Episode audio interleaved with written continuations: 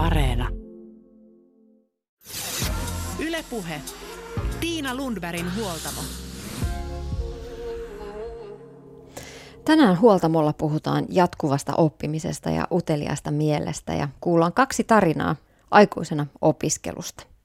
Toisessa kerrotaan, kuinka oma ammattiidentiteetti voi kirkastua, kun jatkuvasti päivittää osaamistaan eri koulutusten avulla ja kuinka oppiminen voi lisätä itsearvostusta. Toinen tarina taas kertoo täydellisestä suunnanmuutoksesta. Medialan ammattilainen kyllästyi pätkätöihin ja lähti lähes viisikymppisenä opiskelemaan hätäkeskuspäivystäjäksi. Jatkuvan oppimisen uudistus sisältyy Suomen hallitusohjelmaan.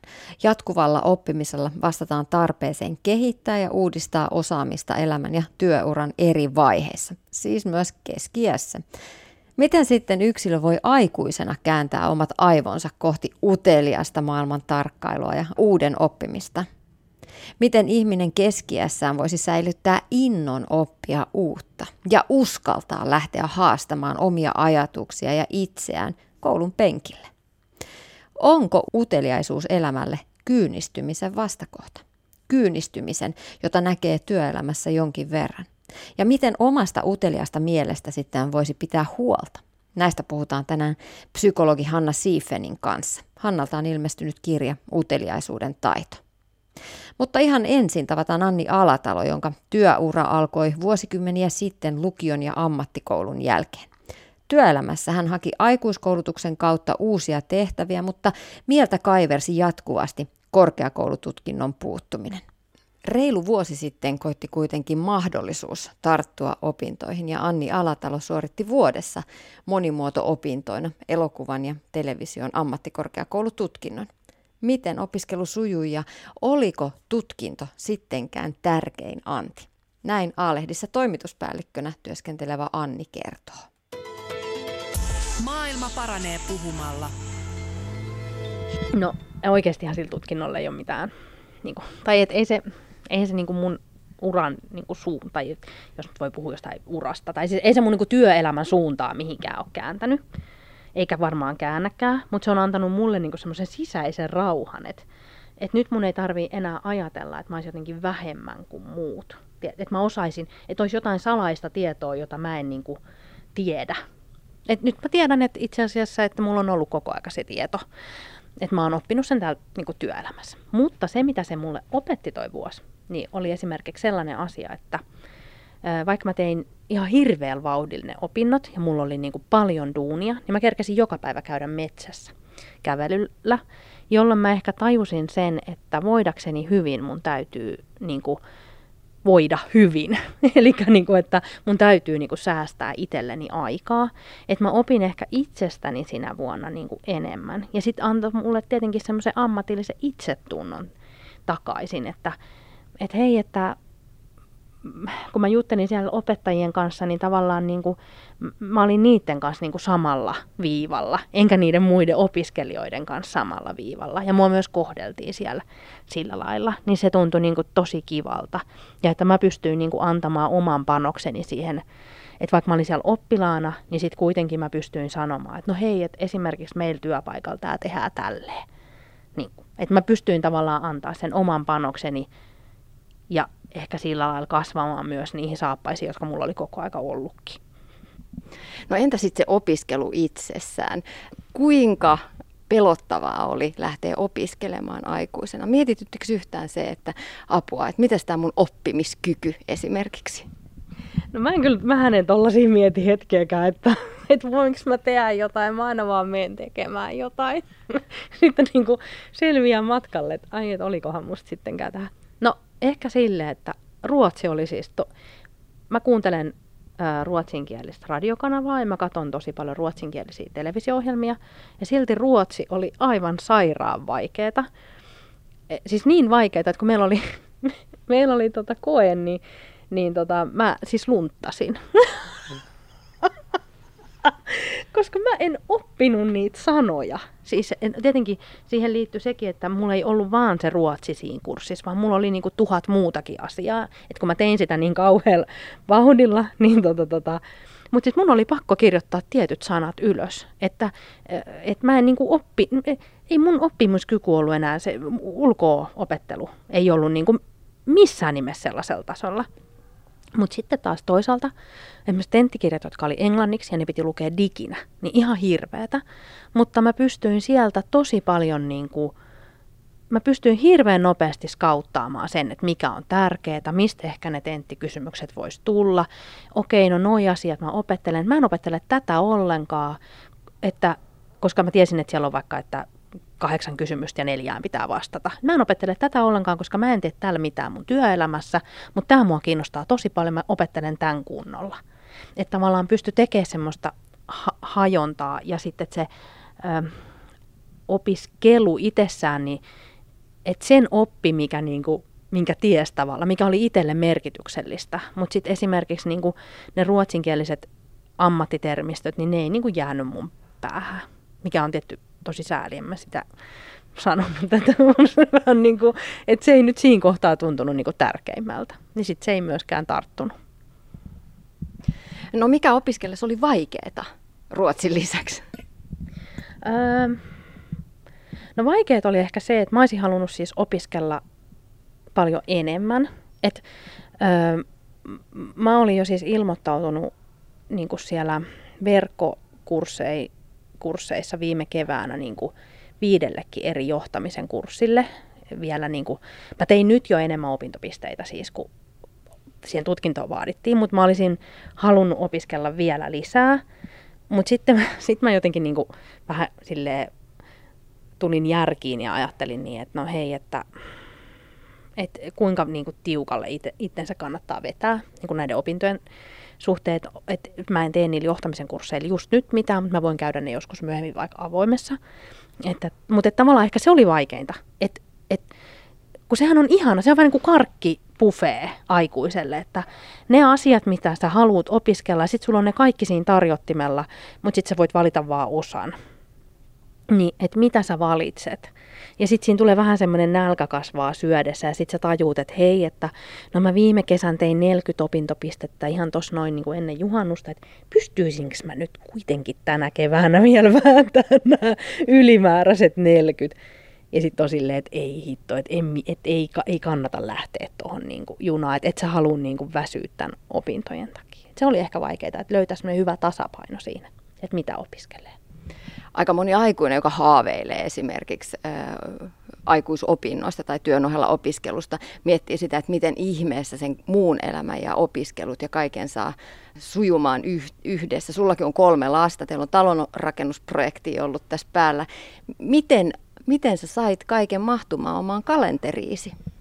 No mähän jäin siis opintovapaalle ja sen äh, mahdollisti, mahdollisti niin kuin työllisyysrahaston kautta saatava tuki, joka määräytyy niin kuin oman palkan mukaan. Ja toki se tarkoitti sitä, että lainat laitettiin pelkälle korolle ja lehtitilaukset lopetettiin ja omat harrastukset mä lopetin, niin kuin semmoiset maksulliset harrastukset ja ö, en ostanut vaikka mitään vaatteita tai sellaisia koko sinä vuotena, että en mitään sellaista, että tavallaan se oma kulutuskäyttäytyminen piti laittaa. Että se on varmaan semmoinen isoin asia on se raha, mitä ihmiset miettii siinä, että voiko jäädä No sitten mä myös olin päättänyt, että mulla on vaan vuosi aikaa tehdä näitä opintoja, että s- s- s- mä teen sen, mitä mä pystyn siinä vuodessa.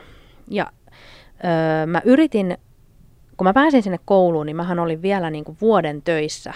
Ja mä en pystynyt niin kuin työn ohessa tekemään sit enää näitä korkeakouluopintoja. Se johtui osaksi siitä, että vaikka ne oli monimuoto-opintoja, niin ne oli äh, niin kuin järjestetty keskellä päivää niin aika harvan työnantaja antaa silleen, että no mä olisin nyt tässä kuussa sille viisi päivää viikossa tuolla, tuolla opinnoissa, niin sehän oli niinku tavallaan käytännössäkin mahdotonta, mutta en mä pystynyt niitä myöskään räätälöimään, en mä, en mä kerennyt iltaisin tekemään. Meillä on kolme lasta, kaikki harrastaa kolme eri asiaa, niin se on niinku mahdotonta. Tai no yksi ei harrasta vielä mitään, mutta ne kaksi senkin edestä.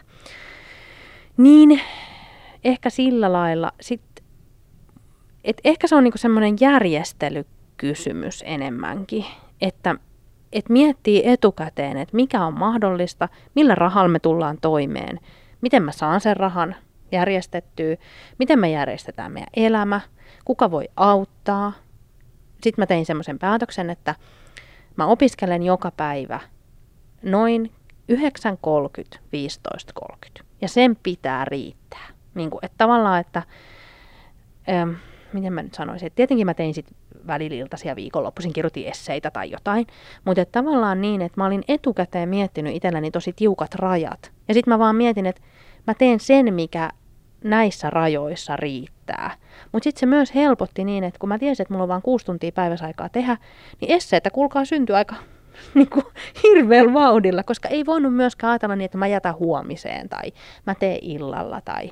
Meillä oli sitten illalla, kun lapset tuli koulusta ja päiväkodista, niin sitten alkoi muu elämä. Niin kuin. Ja mä en halunnut tavallaan niin kuin sitten ajatella niin, että mä oon niin poissa sen vuoden, vaan mä olin niin kuin ihan normisti läsnä. Hmm. Ja sitten myöskään, ei meillä olisi ollut rahallisesti, emme voi niin kuin neljää vuotta sanoa, että mä nyt tässä opiskelen. Että kattellaan. Niin. Mä jäin miettimään sitä, että opintoja niin kuin mielentaitoina siinä, että et, mi, miten, mitä sä ajattelet, että miten sun mielentaidot kehittyy opintojen varrella? Ja toisaalta, oliko aikuisena sitten niin kuin oikeasti tehtävä töitä niiden taitojen kanssa? Joo, oli tehtävä, koska mähän luulin, kun mä kirjoitan työkseni, että mä oon silleen vaan niin kuin kirjoittelen niitä, että sehän on niin kuin helppo homma, mutta sittenhän se niin kuin vaikka esseen kirjoittaminen on ihan erilaista kuin jutun kirjoittaminen, niin sitten mä olin välillä vähän ärsyyntynytkin siitä, että mä sain niinku palautetta, että, että no mä pyysin sulta viittä sivua ja sä annoit mulle 12. että, tota, että tästä ei voi nyt saada täysiä, koska sä et niinku tehnyt niinku sitä tehtävää. Tai että mä olin vaikka otsikoinut jotain esseitä ja sitten sit oli silleen, että hei näitä ei niinku otsikoida. niin se oli vähän niin kuin, tavallaan tollasia, että, että tavallaan vaikka se antoi mulle niin kuin semmoista ammatti itsetuntoa, niin sitten tavallaan joissa asioissa mä huomasin, että mä menin sinne niin kuin vähän silleen leveästi. Ja sitten tulin silleen, että ai en mä osannutkaan näitä silleen kuin olisi pitänyt. Että semmosia asioita. Mutta ehkä sellaista, niin kuin, jos ajattelee mielen taitoja, niin mulle se vuosi, niin kuin, koska se kaikki opiskelu tapahtui etänä, niin mun oli hirveän helppo niin kuin tietyissä, tietyissä raameissa niin kuin itse aikatauluttaa sitä omaa tekemistä, niin se ainakin antoi sellaisen vahvistuksen sille, että mä pystyn niin kuin aikatauluttamaan omaa työtäni ja tekemistäni ja niin kuin saavuttamaan niitä tavoitteita itsenäisesti. Mutta sitten mä olin myös ajatellut tosi paljon, että mä rupean yrittäjäksi. Se oli mun niin kuin yksi semmoinen haave tai semmoinen ajatus, niin kuin ammatillinen suunnitelma. Ja itse asiassa niin kuin, ö, vielä silloin, ennen kuin mä jäin opintovapaalle, niin mä olin ajatellut, että tavallaan nämä opinnot voisi olla myös semmoinen sysäys siihen, että mä jäisinkin niin kuin freelanceriksi tai perustaisin jonkun oman pienen niin kuin yrityksen. Niin sitten se antoi mulle myös varmuuden siitä, että mä en halua tehdä yksin töitä. Että että tavallaan niin kuin, se oli aika yksinäinen vuosi myös. Että vaikka oli ne, mä en niin kuin tutustunut oikeastaan kenenkään, että ihan muutamaan opin, opiskelukaveriin, koska mä tein niin vauhdilla niitä niitä opintoja, niin sitten ne muut tavallaan ryhmäytyi niin kuin, niissä omissa luokissa ja mä kävin vaan piipahtelemassa niin kuin niiden kanssa. Niin sitten niin ehkä se semmoinen, että, että, että ymmärtää sitä, että minkäla, minkälaisessa työyhteisössä vaikka haluaa olla ja miten haluaa tehdä sitä työtä. Eli että mä haluan tehdä itsenäisesti, mä haluan hallita sitä omaa niin kuin, lukujärjestystä tai palettia, mutta mä en halua tehdä yksin.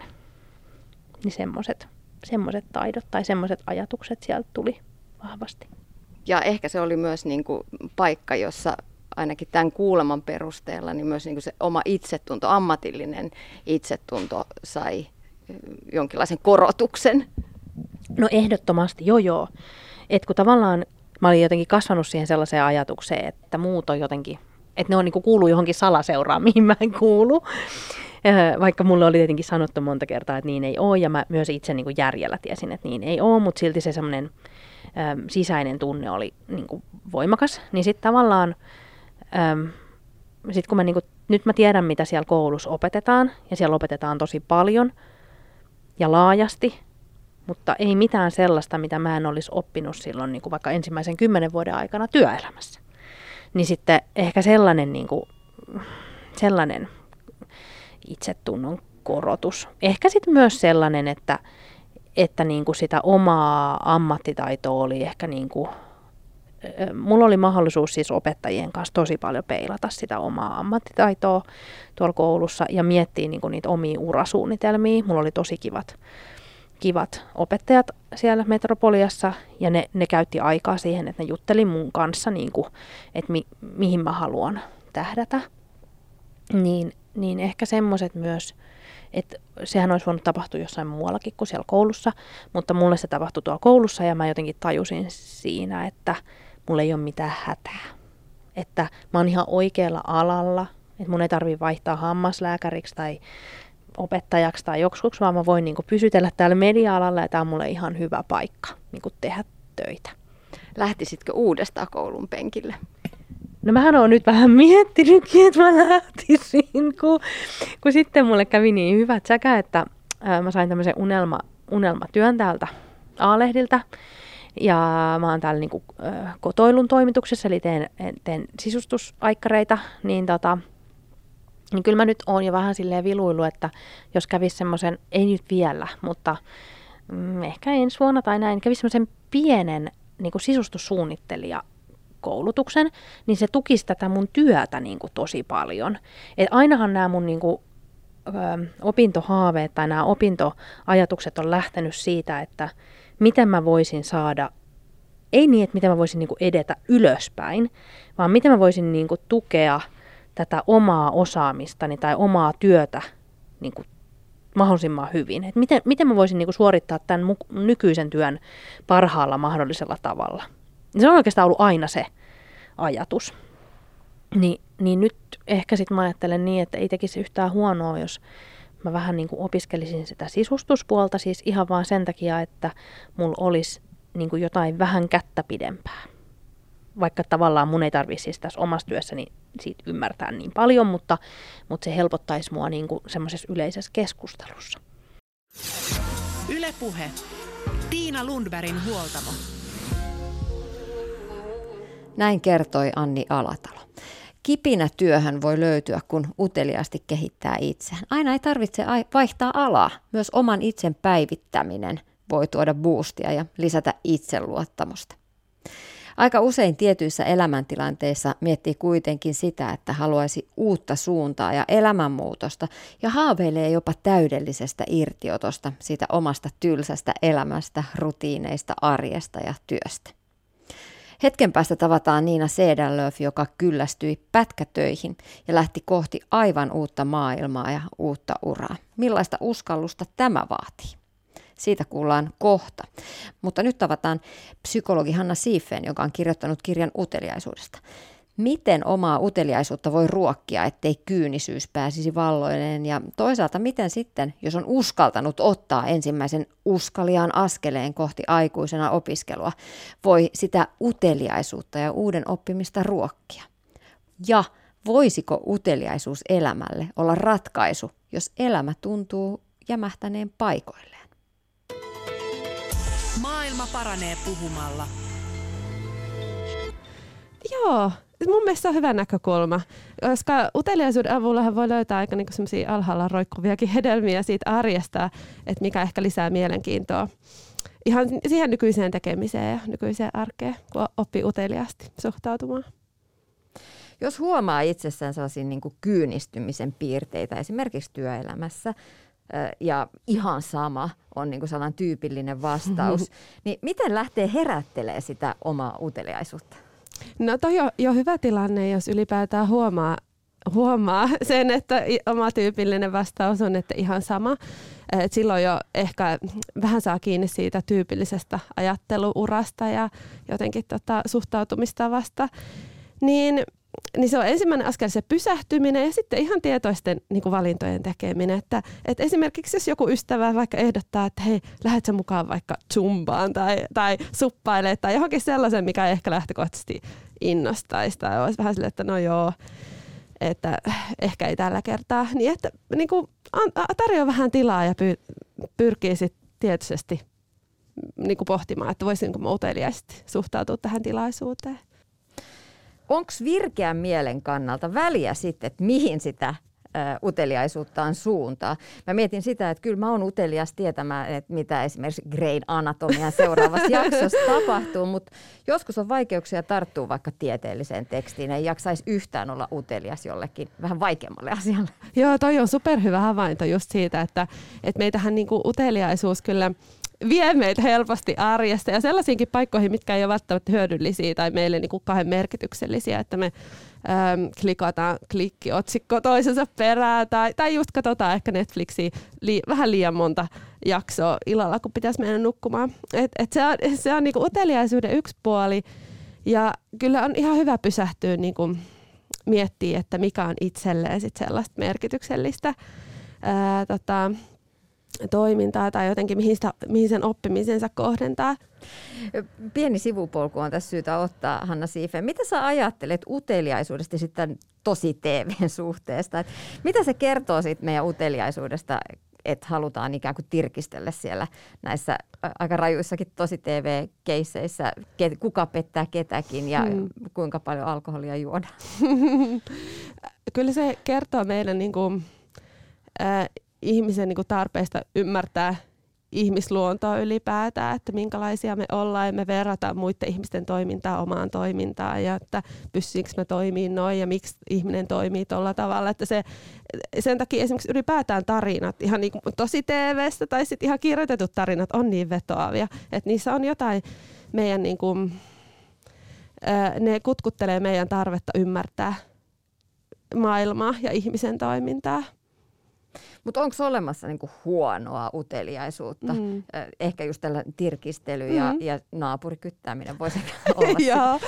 Joo, kyllä ehdottomasti. Aiemmin tässä vähän niinku viitattiin siihen, että, että voi äh, yhtäkkiä aika vähän tuhraantua tavallaan turhiin asioihin, mutta kyllä uteliaisuus voi olla myös epäkohteliasta ja epäkorrektia, että, että esimerkiksi kun jos ystävä on aviokriisissä, niin, niin voi olla, että itselle tulee kova uteliaisuus tietää, että no kerro kaikki, että mikä, mikä juttu ja, ja niin kuin kovasti haluaisi ymmärtää, mutta se ei ole välttämättä ollenkaan tarkoituksenmukaista ja onkin niin kuin, oltava silleen taitava, uteliaisuus on siinäkin mielessä taito, että osaa pysähtyä äärelle, että mikä on niin kuin tarkoituksenmukaista, että mikä sille ystävälle on tar- niin kuin keskeistä siinä keskustelussa ja lähdetään siitä lähtökohdasta eikä siitä mun tiedonjanosta. Ja tätä voi sitten soveltaa kaikkeen muuhunkin tavallaan rajojen ylittämiseen, että milloin, milloin toisten ihmisten asioihin niin tuppaa nenänsä. Tai esimerkiksi, että onko järkevää vaikka onnettomuuspaikalle pysähtyä kuvaamaan, niin jokainenhan tietää, että ei ole. Se herättää uteliaisuutta, se on inhimillistä, mutta että se ei ole soveliasta.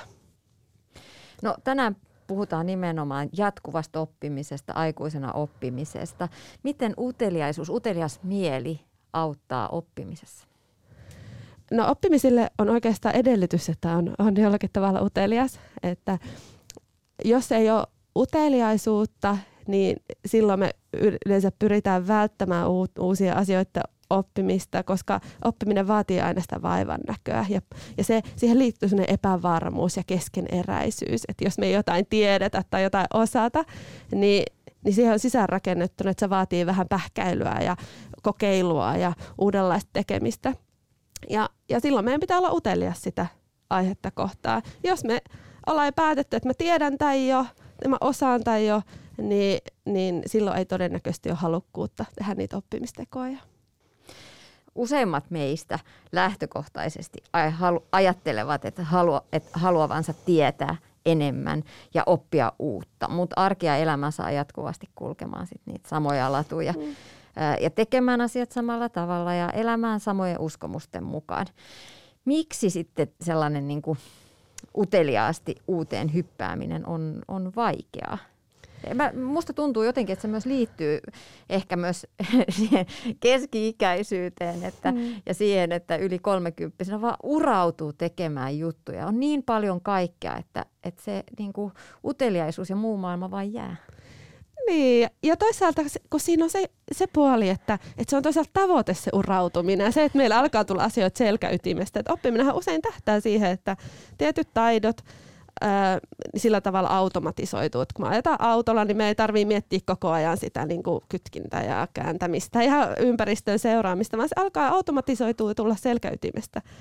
Ja autolla ajamisessahan se saakin olla niin, että sillä, sillä siitä rutiinista hyötyä ei tarvitse välttämättä oppia hirveästi uusia taitoja tai pois oppia siitä, mutta, mutta sitten työelämässä se haaste tulee, haaste tulee siitä, että, että voi olla, että me vähän leipiinnytään ja tylsistytään siihen työelämään. Ja se on niin houkuttelevaa se tutulla tavalla tekeminen ja se selkäytimestä tekeminen, koska se säästää meidät energiaa. Meidän aivot pyrkii säästämään energiaa, ne ei haluta hukata sitä mihinkään turhaan, ää, niin, niin se on houkuttelevaa, koska uudella tavalla toiminen, että mä päätsin nyt kokeilla jotain erilaista juttua, niin se vaatii aina, aina sitä vaivan näköä. Se on yksi asia.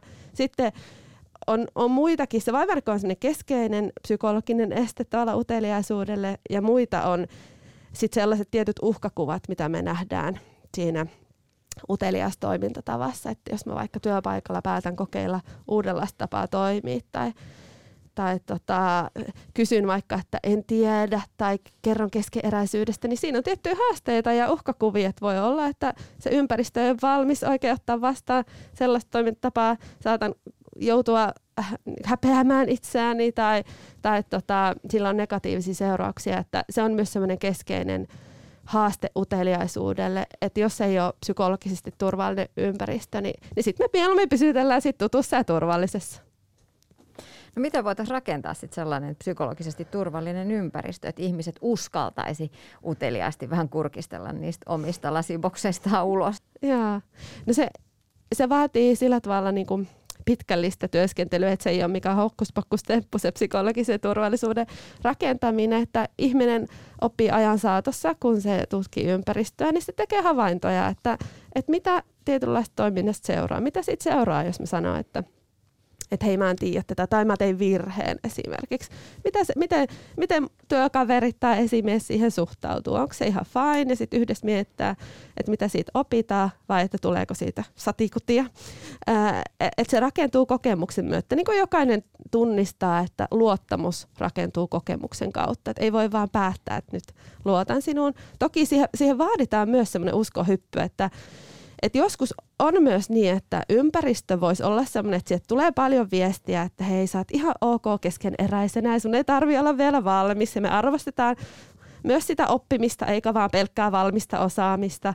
Mutta silti voi olla, että yksilölle itsellään, se on ollut esimerkiksi aiemmin jossain sellaisessa ympäristössä, missä on ollut vähän erilainen viesti ja erilainen moodi ja se on siellä niin kuin, ää, siihen iskostunut sellainen ajattelu, että pitää aina olla täydellinen esimerkiksi tai, tai keskeeräisyyttä ei kannata näyttää tai virheet on jotenkin merkki siitä, että mä oon huono työntekijä. Ja silloin voi olla, että, että tarvitaan aika paljon sitä itsetutkiskelua, että huomaa, että okei, mulla on tällainen oma sisäinen uskomus tai sääntö, että, että nyt mun pitää ehkä tehdä se uskohyppy tässä ympäristössä, niin, niin, niin kyllä se uteliaisuus kannattaa. No mennään sitten aikuisen opiskelijan mielenmaisemaan. Eli iso kysymys on se, että miten se kaikki, mitä elämän varrella on oppinut, saadaan pohjaksi uudelle, ettei se vanha jumiuta. Joo, toi on hyvä kysymys. Ja tavallaan kun helposti tulee sellainen olo, että kun puhuu tästä vanhasta osaamisesta ja jotenkin siitä, että jumiutuu ja, ja äh, fakkiutuu, niin, niin todellisuus on, että, että sillä vanhalla osaamisella on ihan mahdottomasti arvoa, että et olennaisempaa kuin, että jotenkin irrottautuu ja pois oppii täysin siitä vanhasta osaamisesta ja toimittavoista, niin on se, että osaa tunnistaa sitä nykyistä osaamista. Ja sitten kun osaa tunnistaa sitä nykyistä osaamista, niin on tietoisempi tekemään niitä valintoja, että hei, miksi mä tällä hyväksi havaitulla tavalla, ja kun mä ymmärrän, miten mä oon niin sen osaamiseni muodostanut ja minkälaisissa tilanteissa se on ollut toimiva ratkaisu, niin mä voin valita, että no pitäisikö mun kokeilla jotain uutta toimintatapaa ja, ja, ja vähän niin kuin olla tietoisempi niistä erilaisista tavoista toimia. Laiska mieli voi jarruttaa sitä oppimista, mutta miten se miele voisi kääntää jotenkin sellaiseen oppimisen moodiin vai onko se vaan sitä, että pitää lähteä ja sitten aivot vaan taas – jotenkin pääsee sellaiseen oppimisen moodiin ja siitä tulee helpompaa. Joo, kyllä se osalta on niin, että, että tota, se laiskamieli siis tarkoittaa sitä, että, että me pyritään siihen energiansäästöön ja helpottaisiin nämä ylimääräistä vaivaa ja mennä sillä, mitä on opittu tähän asti. Ja, Ja tavallaan uteliaisuuden haaste on nimenomaan se, että me ei yleensä olla kiinnostuttu asioita, asioista, mistä me ei tiedetä juurikaan mitään. Et, et sitten kun pääsee sen kynnyksen yli, että saa kysyttyä vaikka ne ensimmäiset kysymykset, jos, jos ystävä vaikka kertoo omasta työstä, että hän on vaikka putkiasentaja, niin saa kysyttyä, että että tota, kerropa vähän lisää, että minkälaista duunia se on, tai että mitä, minkälaisia asioita sä päivässä kohtaat. Ja sitten hän kertoo, että no, no yleensä irrottelen noita jumituneita tamponeja tai muuta vastaavaa. En, en siis tiedä putkimiehen työstä, mutta sitten saattaa löytyä semmoiset, että ah, okei, no tosta mäkin saatan tietää jotain. Ja, ja sitten se uteliaisuus herää, että tarvii vaan pikkasen sitä pohjatietoa, niin se imasee helpommin mukaansa. Mutta jos meillä ei ole yhtään pohjatietoa, niin me ei yleensä ole kiinnostuneita asioita. Eikä erityisesti ole kiinnostunut toki sellaisista, tai uteliaisuuden haaste tulee siitä, jos me kohdataan vastakkaisia mielipiteitä sellaisia, mistä me ollaan tiukasti eri mieltä, niin silloin varsinkin sitä uteliaisuutta pitää herätellä, koska se vaivan näkö on, on niin kuin ilmeinen, että pitää nähdä vaivaa, että no auta mua nyt ymmärtää, että, että mä en niin kuin taju kyllä tota, tota sun ajattelutapaa, että jeesi mua pikkasen. Hanna Siifen, toi on tosi kiinnostavaa, koska kun lähtee uutta opiskelemaan, on se sitten mikä tahansa. Mä opiskelin urheilu- ja liikuntapsykologiaa ja, hmm. ja silloin alussa tuntui, että päässä on vaan myrsky, että kun sitä tulee sitä uutta tietoa, että mihin tämä kaikki liittyy ja mistä tässä loppujen lopuksi on kysymys. Ni, niin se, että siitä jalostuu, siitä myrskystä jotenkin oppimista, niin se on tosi kiinnostava prosessi. Joo, niin on, ja, ja itse asiassa se, että mitä se, niin se oppiminen on, ja että tota, tähtääkö se sellaiseen äh, hallinnan tunteeseen, että nyt mä niin handlaan tämän ja jotenkin hahmotan tämän kokonaisuuden täydellisesti, niin, niin on vähän eri asia kuin että ymmärtää tavallaan sen että siihen prosessiin kuuluu tosi paljon sitä epävarmuutta ja sellaista, että, että se on semmoinen ailahteleva, että he, välillä saattaa joku naksahtaa kohdalle tuntua, että nyt mä sain kiinni tästä, että ahaa, että tästä tässä on kyse tästä vaikka uh, urheilupsykologia jostain ilmiöstä ja näin nämä liittyy toisiinsa. Ja sitten seuraavassa hetkessä voi olla, että on silleen, että ei hitsi, miten tämä meneekään ja kaikki tuntuu taas sekavalta. Että, ja ja tota, se on semmoinen niin kuin, ailahteleva prosessi ja kuvaa just sitä, että miten oppiminen usein ää, aaltoilee semmoisen niin kuin, ää, tavallaan flow-kanavan välissä, että milloin tuntuu, että se hallinnan tunne ja semmoinen pystyvyys on just sopivassa suhteessa. Että, että jos tuntuu, että on liikaa opittavaa asiaa, liikaa niin kuin jotenkin handlattavaa ja, ja se äm, haaste on tosi korkea ja oma pystyvyys on matala, niin voi olla, että ahdistuu. Sitten jos tuntuu, että oma pystyvyys on tosi korkea, haaste matala, niin sitten vähän tylsistyy, että hei mä osaan tai joo. Mutta siinä välissä just sen sopivat, joutuu vähän niin kuin pinnistelemään. Ää, mutta kumminkin tuntuu, että kyllä mä niinku, tää, tää tästä ratkee. Että se pystyvyys ja haaste just sopivalla tasolla, niin, niin silloin me päästään parhaalle oppimisen kanavalle. Ja silloinhan se uteliaisuuskin on nimenomaan just sillä oikealla tasolla, että ei, ei tule sitä tylsistymistä ja mm. kyynistymistä ja niin edespäin. No mi- mitä sä ajattelet psykologina, että mitkä olisi sitten, tai millaiset voisi olla aikuisen opiskelijan ja sitten jatkuvan oppimisen parhaat työkalut? Hmm se, se vähän riippuu, että mi, niin kuin millaisessa roolissa se oppiminen arjessa on. Että oppiminenhan on tosi paljon muutakin kuin koulutussuunnittelua tai, tai niitä kursseja ja uudenlaisen tiedon hankintaa. Että, että se on niin kuin yksi, yksi keino hakea tavallaan ää, uutta mielenkiintoa vaikka siihen työhön ja, ja pitää niin kuin sitä oppimisvirettä yllä, että käy kursseilla, lukee kirjoja ja hakee uutta tietoa. Ja tietenkin rutiinithan on siinä paras lääke, että, että löytää arkeen ne sopivat rutiinit, milloin on aikaa paneutua ja lukea kirja sillä tavalla, että muistaa muutakin kuin mitä on jo alun perinkin ajatellut ja tiennyt, vaan oikeasti pystyy niin kuin, tota, perehtymään ja pysähtymään. Mutta sitten toki on niin kuin hyvä huomata ja mitä mä usein niin kuin ihmisten kanssa tykkäänkin jutella siitä, että, että miten oppiminen on hirveän paljon muutakin kuin se uuden tiedon hankinta. Että mehän arjessa opitaan jatkuvasti ihan älyttömästi.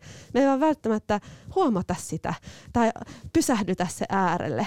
Että ihan kuka tahansa omassa työssään oppii tosi paljon. Ne voi olla ihan pikkujuttuja, että oppii käyttää jotain uutta ohjelmaa tai huomaa, että hei, tämähän toimikin nyt tässä tässä radio-ohjelmassa tämä kysymys olikin hyvä tai tämä intro toimi nyt erityisen hyvin ja, ja, ja niin me opitaan koko ajan tai jutellaan kollegan kanssa kahvipöydässä. Ni, niin se, että oppii ensinnäkin näkemään niitä oppimisen paikkoja ää, on tärkeä lähtökohta ja lisää sillä tavalla niin kuin kiinnittää niihin huomioita, että, että hu, jos huomaa vaikka, että se keskustelu sen kollegan kanssa on itse asiassa tosi hyödyllistä, niin sitten pitää huolta, että se näkyy siellä kalenterissa. Ja kategorisesti tämmöiset niin hyvät arkioppimisen ää, äm, niin teot liittyy kolmeen asiaan, että, että on sitä uuden tiedon hankintaa ja sellaista niin aikaa prosessoida sitä. Sitten on uudenlaisia kokeiluja, eli että mä kokeilen vähän tehdä eri tavalla. Ja sitten kolmas on reflektio, eli reflektoi itsekseni työtä, että miten meni ja mitä opin, tai sitten vaikka sen kollegan kanssa tai työryhmän kanssa. Et niitä kolmea voi miettiä, että miten se näkyy esimerkiksi arjessa. Jos nyt vedetään yhteen, niin oikeastaan aikuisopiskelijana pitäisi varmaankin ensin löytää sinne opintojen ääreen ja sitten lähteä opiskelemaan uteliaasti. Aikuisena voi kuitenkin oppimisen esteenä olla vanhoja käsityksiä itsestä ja, tai oppimisesta. Miten uteliaisuus ja esimerkiksi minäpystyvyys linkittyy yhteen? Joo, toi on hyvä kysymys. Ja linkittyyhän ne tota, erittäin paljonkin. Et et yhtä lailla kun me tehdään asioista sellaisia nyrkkisääntöjä ja meille alkaa iskostua tietynlaisia ajattelumalleja, että miten me tätä ympäristöä ja elämää selitetään, niin, niin me selitetään myös itseämme ja että minkälainen me ollaan ja mihin me pystytään ja, ja että olenko esimerkiksi hyvä oppimaan, niin on usein sellainen aika niin kuin, keskeinenkin uskomus itsestä, joka vaikuttaa halukkuuteen ottaa oppimishaasteita ja lähteä tekemään oppimistekoja, vaikka, vaikka, vaikka vaihtaa alaa tai, tai sitten siinä omalla alalla erilaisia aluevaltauksia tehdä, että, että se on niinku harmillista, miten monen ihmiseen on iskostunut sellainen uskomus, että mä en ole kauhean hyvä tai nopea oppimaan tai, tai jotenkin jos koulu on vaikka ollut haastavaa, niin ajattelee, että oppiminen ei ole niin kuin mun juttu, vaikka se voi todellakin olla ihan sun juttu. Pitää vaan löytää ne omat oppimisen keinot. Ja toki sitten ihan se, että, että sekä niin kuin, että minkälainen käsitys itsestään oppijana, niin myös se, että mi, mitä asioita voi oppia, niin ne voi olla turhia rajoitteita. Että esimerkiksi mä kun kirjoitin ton kirjan, niin se oli mulle tämmöinen hyvin klassinen tavalla itsensä ylittämisen kokemus. Mä en olisi todellakaan muutama vuosi sitten uskonut, että mä kirjoitan kirjaa. Mä en ole käynyt edes se mielessäkään sellainen mahdollisuus, että se voisi olla mun juttu. Mutta mä oon iloinen, että mä onnistuin tarttua siihen hetkeen, siihen, siihen tota ideaan, mikä tuli, että entä jos, että, mitä, että pitäisiköhän kokeilla, että onnistuisiko se ja olisiko musta siihen. Ja, ja tota, nyt on hetkellisesti sellainen fiilis, että mitäs kaikkea sitä voikaan oppia, että mä voin kehittyä monilla eri osa-alueilla, mitä en olisi koskaan kuvitellutkaan. Se kuulostaa aika sellaiselta ehkä siirappiselta, mutta, mutta se kokemuksena on, on aika vahva, kun huomaa, että katos vaan, vähän pystyykin oppimaan tällaista asiaa. Ja tämä kaikki liittyy siihen minä-pystyvyyteen, että, että jos me ei olla, jos me ei uskota onnistumisen mahdollisuuteen, niin me yleensä motivoiduta toimimaan. Oli se mikä tahansa elämän osa-alueella, joko niin kuin ottaa oppimishaasteita, että lähtee kehittämään itsensä jollain osa-alueella, mutta sama mistä minä pystyvyyden ilmiö on tuttu myös vaikka elämäntaparemonteissa. Että jos me päätetään ottaa sellainen haaste tai sellainen tavoite, mikä tota, me ei oikein uskota, että me siihen päästään, niin, niin se on vähän latistavaa, että kannattaa lähteä pieni askeliin ja miettiä, että no ehkä mä vähän, vähän jotain voisin kokeilla, jotain pientä eka askelta. Kuinka paljon sitten merkitsee se, että ne uteliaisuuden kohteet tai oppimiskohteet koetaan itselle merkityksellisinä. Kuinka paljon se on sitten oikeasti sit taustalla myös oppimisessa ja sitten siinä utelias elämän asenteessa. Se merkityksellisten mm. asioiden tekeminen ja kokeminen? Todella paljon. Et sen lisäksi, että me kysytään itsellemme, että pystynkö mä tähän, niin toinen yhtä motivoiva kysymys on se, että haluanko mä tätä, onko tämä mulle tärkeää. Ja kaikki tavallaan, mitä tässä aiemmin ollaan puhuttu, se, että pitää nähdä vaivaa ja jopa pitää olla vähän rohkea ehkä altistaa itseään pettymyksille tai häpeälle ja, tai ylipäätään harmitukselle, niin totta kai se vaatii sen, että se on sulle itsellesi tärkeää, että, että sä kohdistat niitä resursseja ja sitä sun rohkeutta ja, ja energiaa ja uteliaisuutta niihin asioihin, mitkä, mitkä on sulle merkityksellisiä. Ja sen takia, kun puhutaan oppimisesta ja uteliaisuudesta, niin se on itse tosi tärkeää korostaa, että se ei ole mikään itseisarvo tai semmoinen yksi niin kuin, tehtävä lista, että ää, täppäsin, että no niin, oon vielä uteliaskin kaiken päälle. Että kaikkea, sun pitää olla kaikkea mahdollista, elää terveellisesti ja, ja tota, nukkua hyvin ja kaikki kaikki olla hyvä vanhempi ja läheinen ja muuta, ja sitten vielä olla uteliaskin, niin, niin se ei välttämättä toimi sellaisena uh, to-do-listan jatkeena, vaan miettiä, että et, minkälaisessa roolissa se oppimisen ilo voisi mun elämässä näkyä ja mikä olisi mulle mielekästä. Ja päätyy sitten panostamaan niihin oppimisen tekoihin. Ylepuhe. Tiina Lundbergin huoltamo. Näin totesi psykologi Hanna Siiffeen. Huoltamon lopuksi saadaan vielä esimerkki uuteen heittäytymisestä. Media-alalla pitkään työskennellyt Niina Sedelöf kyllästyi pätkätöihin ja lähti etsimään uskaliaana uutta suuntaa. Tärkeitä arvoja tässä etsinnässä olivat nimenomaan työn merkityksellisyys ja toisaalta toive siitä, että pätkätyöt olisivat historia, eli varma työllistyminen. Näillä arvoilla rakentui polku kohti hätäkeskuspäivystäjän opintoja kaukana kotoa Kuopiossa.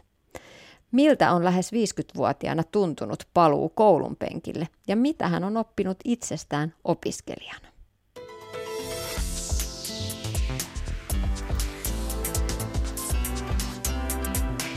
Yle Puhe. Niina Sedelöf, millainen oli ensimmäinen koulupäivä hätäkeskuspäivystäjän opinnoissa? No se oli kyllä tosi jännä. 24 ihan täysin uutta ihmistä ja tuttavuutta ja uusi paikkakunta ja uusi koulu ja uusi ala. Ja ehkä yhtä jännä oli tietysti se edeltävä ilta, jolloin mä saavun tänne kampukselle eh, mun soluasuntoon. Uskot tai älä, melkein viisikymppisenä muutin soluasuntoon viikoiksi asumaan ja, ja tota, et niiden niin jännitti se niiden uusien kämppäkavereiden tapaaminen, että ketä siellä on ja kenen kanssa mä jaan huoneen ja mutta olihan se jännittävää, en mä voi muuta sanoa. No kuinka paljon rohkeutta se vaati sit lähteä, hypätä niin kuin ihan uuteen, lähteä uudelle paikkakunnalle opiskelemaan, ensin lähettää jopa se hakemus, lähteä pääsykokeisiin ja sitten uskaltaa vielä todellakin tehdä se ratkaisu, että tästä nyt lähdetään sinne uudelle paikkakunnalle opintojen pariin. No sanotaanko se, että se hakemuksen lähettäminen ei nyt ole niin vakavaa, tai se ei vaadi hirveästi rohkeutta. Sä voit, ethän se siinä mitään menetä. Mutta sitten tietysti, kun, kun tuli valituksi pääsykokeisiin, niin siinä on jo heti yksi askel eteenpäin ja sitten vielä seuraava ää, tota, psykologiset testit. Silloin rupesi olemaan vähän, että okei. Mutta ehkä se kaikkein eniten rohkeutta vaati se jotenkin sen päätöksen tekeminen, että hei, ensinnäkin, että mut valittiin tänne, se ei ole mikään ihan läpihuutojuttu välttämättä. Ja sitten se päätös, että okei, mä lähden, että mä Mä rupean opiskelemaan, heittäydyn niin kuin vanhasta totaalisesti irti. Ja myös se paikkakunnan vaihto tietenkin, Espoo versus Kuopio, niin on siinä, on siinä vähän tenkkapoo, että vaikea sanoa, miten paljon rohkeutta se vaati. Toisaalta mä olin aika kauan jo niin kuin työstänyt näitä juttuja ja työstänyt sitä, että mä haluan muutosta ja mä oon valmis. Ja sitten kun siinä niin, kuin niin monta vuotta meni sellaiseen vähän pähkäilyyn, että mitä mä keksin, mä tiesin, että jotain uutta mä tarviin tähän. Mä en jaksa olla enää pätkätyöläisenä niin kuin 20 vuotta vetää nollasoppareilla ja jotenkin niin kuin halus sitä muutosta elämään. Et toisaalta mä olin kyllä aika valmiskin tähän. No mutta miten sä oot kolmen lapsen äitinä saanut sitten arjen ja opinnot nivoutumaan yhteen, arjen sujumaan? No ilman mun miestä ja lasten isää, niin tämähän olisi täys, täysin mahdotonta.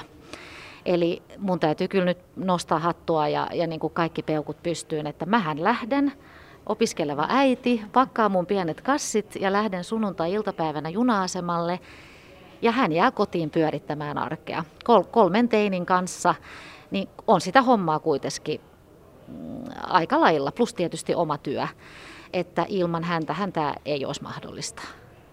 No, miten perhe on suhtautunut? Miten esimerkiksi sun teini-ikäiset lapset on suhtautunut siihen, kun äiti on itse asiassa vähän niin kuin samassa tilanteessa kuin he ovat itse, eli koulun penkillä? Kyllä, joo. Se on aika mielenkiintoista. Välillä just ehkä mun vanhimman 18 Vn kanssa ollaan vähän pohdittu tätä niin oppimista. Tavallaan mä ymmärränkin hänen oppimisprosessia vähän paremmin. Toki hän on minua hiukan nuorempi, eli vähän ehkä paremmin jää päähän nämä kaikki systeemit. Mutta tota, kyllä ne on suhtautunut tosi hyvin e, ja on ollut sillä kannustavaisia. Tämän nuorimman kanssa, e, kohta 13-vuotiaan kanssa, niin siinä mä huomasin kyllä, että alussa varsinkin, niin hän vähän ehkä pikkasen rankasi mua siitä, että mä olin ollut poissa.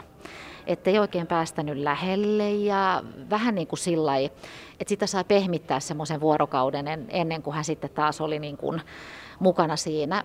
Ja sitten taas sunnuntaina mä lähdin, että siinä oli semmoinen parin kuukauden kyllä, tai useamman ehkä kuukauden sellainen vähän niin kuin totuttelu. Mutta sitten kun siitä päästiin eroon ja, ja jotenkin niin perhe tottu siihen arkeen, että äiti on viikon, viikonpäivinä poissa, niin, niin kyllä se, kyllä se sitten on suinut kaikesta huolimatta todella hyvin. Millaiset asiat sua mietitytti tai jopa pelotti ennen, ennen niin kuin opintoihin lähtöä ja silloin niin kuin alkuaikoina?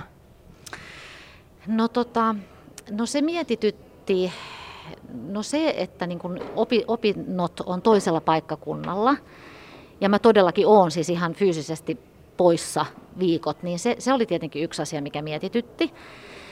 Ja sitten tietysti sellainen, kun mäkin olen niin kohta, kohta täytän 50 ja en ole koulun penkillä istunut 25 vuoteen, siis täyspäiväisesti, että miten mä niin opinko mä osaanko mä, miten, mä niin kuin, miten toimii tämä niin yläkerta niin sanotusti. Ja tietysti täysin uusi ala. Mäkin olen toiminut niin luovilla aloilla aikaisemmin ja yhtäkkiä tämä on niin ihan uuteen hyppäminen. Että, et kyllä siinä oli paljon sellaisia juttuja, mitä mietitytti kyllä alussa. No nyt kun sitten olet jo vuoden päivät opiskellut, niin onko nämä pelot käyneet toteen? Mikä on ollut vaikeaa? No vaikeaa on mulla ilman muuta ollut se, että tässä hätäkeskuspäivystäjän työssä ja näissä opinnoissa niin on hirveästi paljon enemmän tekniikkaa kuin mitä mä kuvittelin. Mä ajattelin, että okei, puhelin soi, mä vastaan siihen, mä painan muutamaa nappia, nappulaa ja apu menee eteenpäin ja kaikessa yksinkertaisuudessahan se on sitä. Mutta todellisuus on kyllä jotain aivan muuta. Eli jos mä olisin tiennyt, miten vaativa tämä tekninen järjestelmä on, tämä Eerikan järjestelmä on, millä me työskennellään ja mikä tavallaan on sen hätäkeskuspäivystäjän niin kuin sydän, eh, tekninen sydän, jos sanotaan näin, niin mä olisin ehkä vähän miettinyt kyllä kaksi kertaa. Että se on, ja mä huomaan, että me, meilläkin on suuri ikähaitari niin kuin 20 ikävuodesta yli 50 meidän opiskelijoiden joukossa, että nämä nuoret on aika vikkeliä tekniikan kanssa ja me vähän varttuneemmat. Me ei olla synnytty niin kuin, tota, puhelimet ja nämä niin kuin kädessä, kädessä liimautuneena. Että nämä tekniset haasteet on mulla ollut ilman muuta ne kaikkein niin vaikeimmat. Ja tietysti se, että hirveä määrä uutta. Siis se tempo oli niin nopea, varsinkin alussa. Oikeastaan koko tämän vuoden on ollut. Nyt on enemmän semmoista kertaamista ja, ja semmoista niin kuin yrittää sen oppimisen saada siihen niin kuin käytännön tasolle. Mutta tota, se valtava määrä uutta ja varsinkin se tekninen, ähm, ne tekniset vaatimukset, niin ne on ollut kyllä haastavinta mulle. Mutta oliko vaikeaa kääntää niinku ajatukset sellaiseen niinku oppimisen moodiin, että et nyt yhtäkkiäkin täytyisi ruveta sisäistää asioita ihan eri tavalla kuin ennen. Ja, huom- tai, ja toisaalta huomasitko sitten sellaisen kohdan, kun yhtäkkiä tajuskin, että hei, et nythän mä tiedän, miten mä opin. No sanotaanko, että ihan noin, mitäs, mä toivoisin, että se olisi niin kuin klik, ja sitten se, sit se vaan niin kuin alkaa jotenkin valumaan.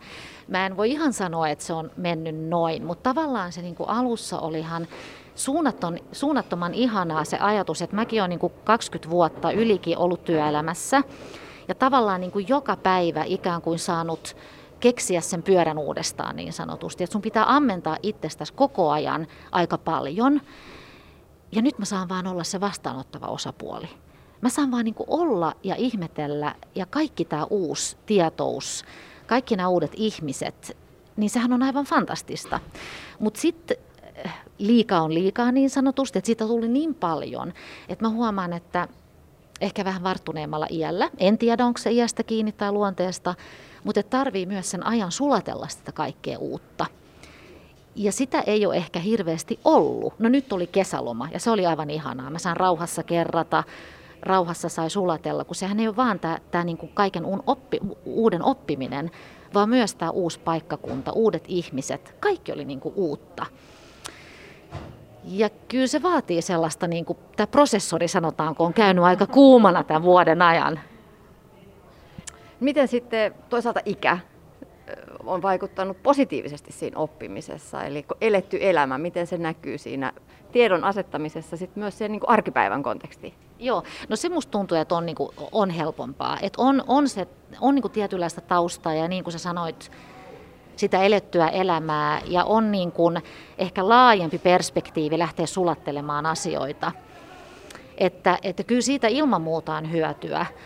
Sitten taas, just jos ajattelee ihan tätä niin kuin kognitiivista prosessia ja niin kuin aivojen plastisuus, vai mistä nyt voi puhuakaan, ja mikä aivotieteilijä on, mutta se, kyllä se niin kuin hidastuu se aivotoiminta valitettavasti. Kyllä mä uskon, ei välttämättä ihan kaikkea voi vetää saman, saman kamman alle. Toki, toki yksilöitä on ja yksilöllisiä piirteitä on, mutta et sanotaanko, että on, on hyötyä, mutta siinä on niin sekä että. No mitä sä oot Niina Sedelöf oppinut itsestäsi opintojen aikana?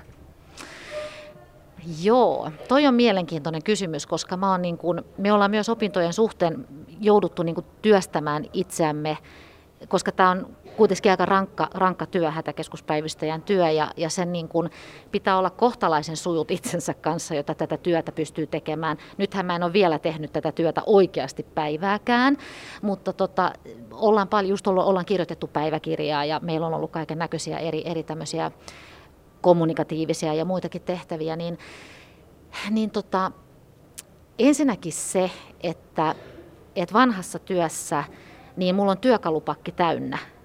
Niin kun on kokemusta, löytyy asiantuntemusta ja yhtäkkiä se pakki on täysin tyhjä. Ei täysin tyhjä, mullahan on elämänkokemusta, mutta on niin paljon uutta, että ei ole mitään sellaista, niin kuin, mihin ikään kuin turvautua. Ja se, että semmoisen niin oman keskeneräisyyden hyväksyminen, kuitenkin kun on ehkä, ehkä tottunut olemaan tietyllä tavalla vähän niin kuin aallon harjalla ja tietää mitä tekee ja kyllä tämä homma hoituu. Ja yhtäkkiä saat niin kuin vähän kärjistetysti ihan kuutamolla. Kaikki on uutta. Ja myös tota, sen oman keskeneräisyyden niin kuin hyväksyminen ja, ja myös sellainen tietynlainen, koska mäkin olen ollut niin kuin e-, epämukavuusalueella liikkunut melkein nyt vuoden päivät. Ei nyt koko ajan, mutta hyvin suuren osan tätä ajasta. Ja se ei ole aina ihan kivaa. Eikä se ole välttämättä aina ihan helppoa. Mutta sitten kun ne, ne pienet, niin kun, mitäs mä sanoisin, kun ne haasteet, kun huomaa, että okei, kyllä tämä niinku rupeaa sujumaan. Hei, nyt mä muistin tämän. Yes, alilämpöinen, wow, tämä koodi, näin. Niin sit, se niin kun, sit sehän myös antaa hirveästi mitä sä ajattelet sitten näin niin kuin, koska teit ison hypyn ja, ja elämän muutoksen itse asiassa, uran vaihdon, niin millaisia aha-elämyksiä se on tuonut niin koko elämään itsellesi? No ehkä, ehkä semmoista voisi niin kuin ajatella, että, että meissähän on niin kuin mieletön määrä resursseja, mitä me ei ikään kuin käytetä. Ja sitten kun joutuu tai pääsee semmoiseen tilanteeseen, että, että nyt niin kuin aika moni asia menee niin kuin uusiksi, niin huomaa, että kyllähän mä niin kuin osaan, että kyllähän mus on niin kuin sellaista, mitä mä en koskaan olisi uskonut, että jostain täältä uumenista niin kuin löytyy. Niin, että jotenkin niin en mä tiedä tajuaa, mutta mut, mut jotenkin ymmärtää sen, että mussahan on paljon potentiaalia, käyttämätöntä potentiaalia, ja varmaan meissä kaikissa. Että sen jotenkin vähän niin kuin oivaltaminen – ja myös ehkä itsetunnonkin kanssa on aika jännää niin kuin saanut pelata, että välillä tuntuu, että ehkä, ehkä itseluottamus on oikeampi sana, että sä tavallaan niin kuin tuut sellaisesta ikään kuin sulla on semmoinen varma pohja ja sitten kaikki menee aika uusiksi, tai ei kaikki, mutta mut suuri osa elämästä, opiskelut, urat ja kaikki tällaiset. Ja, tota, ja sitten ehkä se taas vähän syö sitä itseluottamusta, että apua, kykeneekö mä tähän? Ja sitten sä huomaat, että no kyllä mä nyt, kyllä tämä jotenkin niin kuin luoviutuu. Että onhan tämä hirveän niin kuin, niin, mielenkiintoista tavallaan vähän niin kuin aistia eri näkökulmista tätä prosessia. No mutta Niina, mitä sä ajattelet ylipäätään siitä? Nyt tänä päivänä puhutaan paljon jatkuvasta oppimisesta ja siitä, että, että työuran aikanakin lähdetään oppimaan joko lisää siitä omasta, omasta mm, alasta tai sitten ihan uutta. Jatkuvan oppimisen ajatus on vahvasti. Se on hallitusohjelmassakin siitä mm. puhutaan, että pitäisi mahdollistaa entistä enemmän oma itse ja työn kehittäminen opintojen kautta. Millaiset asiat pitäisi sitten ihan oikeasti pistää kuntoon, että, että se toteutuisi se jatkuvan oppimisen mahdollisuus aikuisena. Ja jopa se, että lähtee sitten ihan kohti ihan uutta ja vaihtaa omaa mm. alansa. Joo, to, toi, on, toi on tosi laaja kysymys ja tosi mielenkiintoinen kysymys, koska mä oon myös miettinyt useamman vuoden niin kuin itse sitä eh, ja millaista tukea saa ja mitä joutuu ikään kuin itse tekemään ja oivaltamaan sen asian hyväksi. Tämä on tosi monimuotoinen juttu, mutta ehkä semmoinen ihan se semmoinen lähtökohtainen tai keskeinen osa mun mielestä tässä on se, että ja työpaikkoja, työnantajia työntekijöitä on niin moneen junaan, mutta se, että jotenkin, että työntekijää ei pelkästään ajatella niin kuin resurssina, palikkana, voimavarana kyllä, mutta, mutta mehän ollaan kaikki ihmisiä ja meillä on kaikki erilaiset tavallaan niin kuin tarpeet kehittyä. Ja mun mielestä sitä tukea ei välttämättä ehkä tuu kyllä, no yhteiskunta, se on hirveän laaja sana, mutta, mutta me ollaan kyllä aika alkutekijöissä mun mielestä tässä. Toki tämä vaihtelee. On työyhteisöjä, missä kannustetaan, missä on helppo saada opintovapaata. Sitten on niitä, joista sä et edes välttämättä saa opintovapaata tai, tai vuorotteluvapaata, jossa tarvitset semmoisen hengähdystauon, vaikka sä et ehkä tietäiskään, mitä sä teet. Mutta se voi tehdä ihan hirveän hyvää, jos on se mahdollisuus, että pystyy vähän hengähtämään ja sitten löytää jotain uutta. Et kyllä se aika paljon mun mielestä on siitä sun omista voimavaroista kiinni. Että oot sä itse semmoinen tyyppi, että sä haluat uutta, sulla on sellainen elämäntilanne, että sä pystyt keskittymään. Annahan sä et pysty, jos sulla on pienet lapset kotona, asuntovelat, et sä kerkeä miettiä sitä omaa kehittymistä välttämättä. Tämä on kyllä tosi monimuotoinen ja vaikea kysymys, että tota, enemmän pitäisi kyllä olla niinku tukea, yhteiskunnan tukea, työnantajan tukea, jotenkin sellainen ymmärrys siitä, että ei me olla pelkästään palikoita ja numeroita. Me ollaan ihmisiä ja me tarvitaan niin kuin, tukea toinen toisistamme. Ylepuhe. Tiina Lundbergin huoltamo.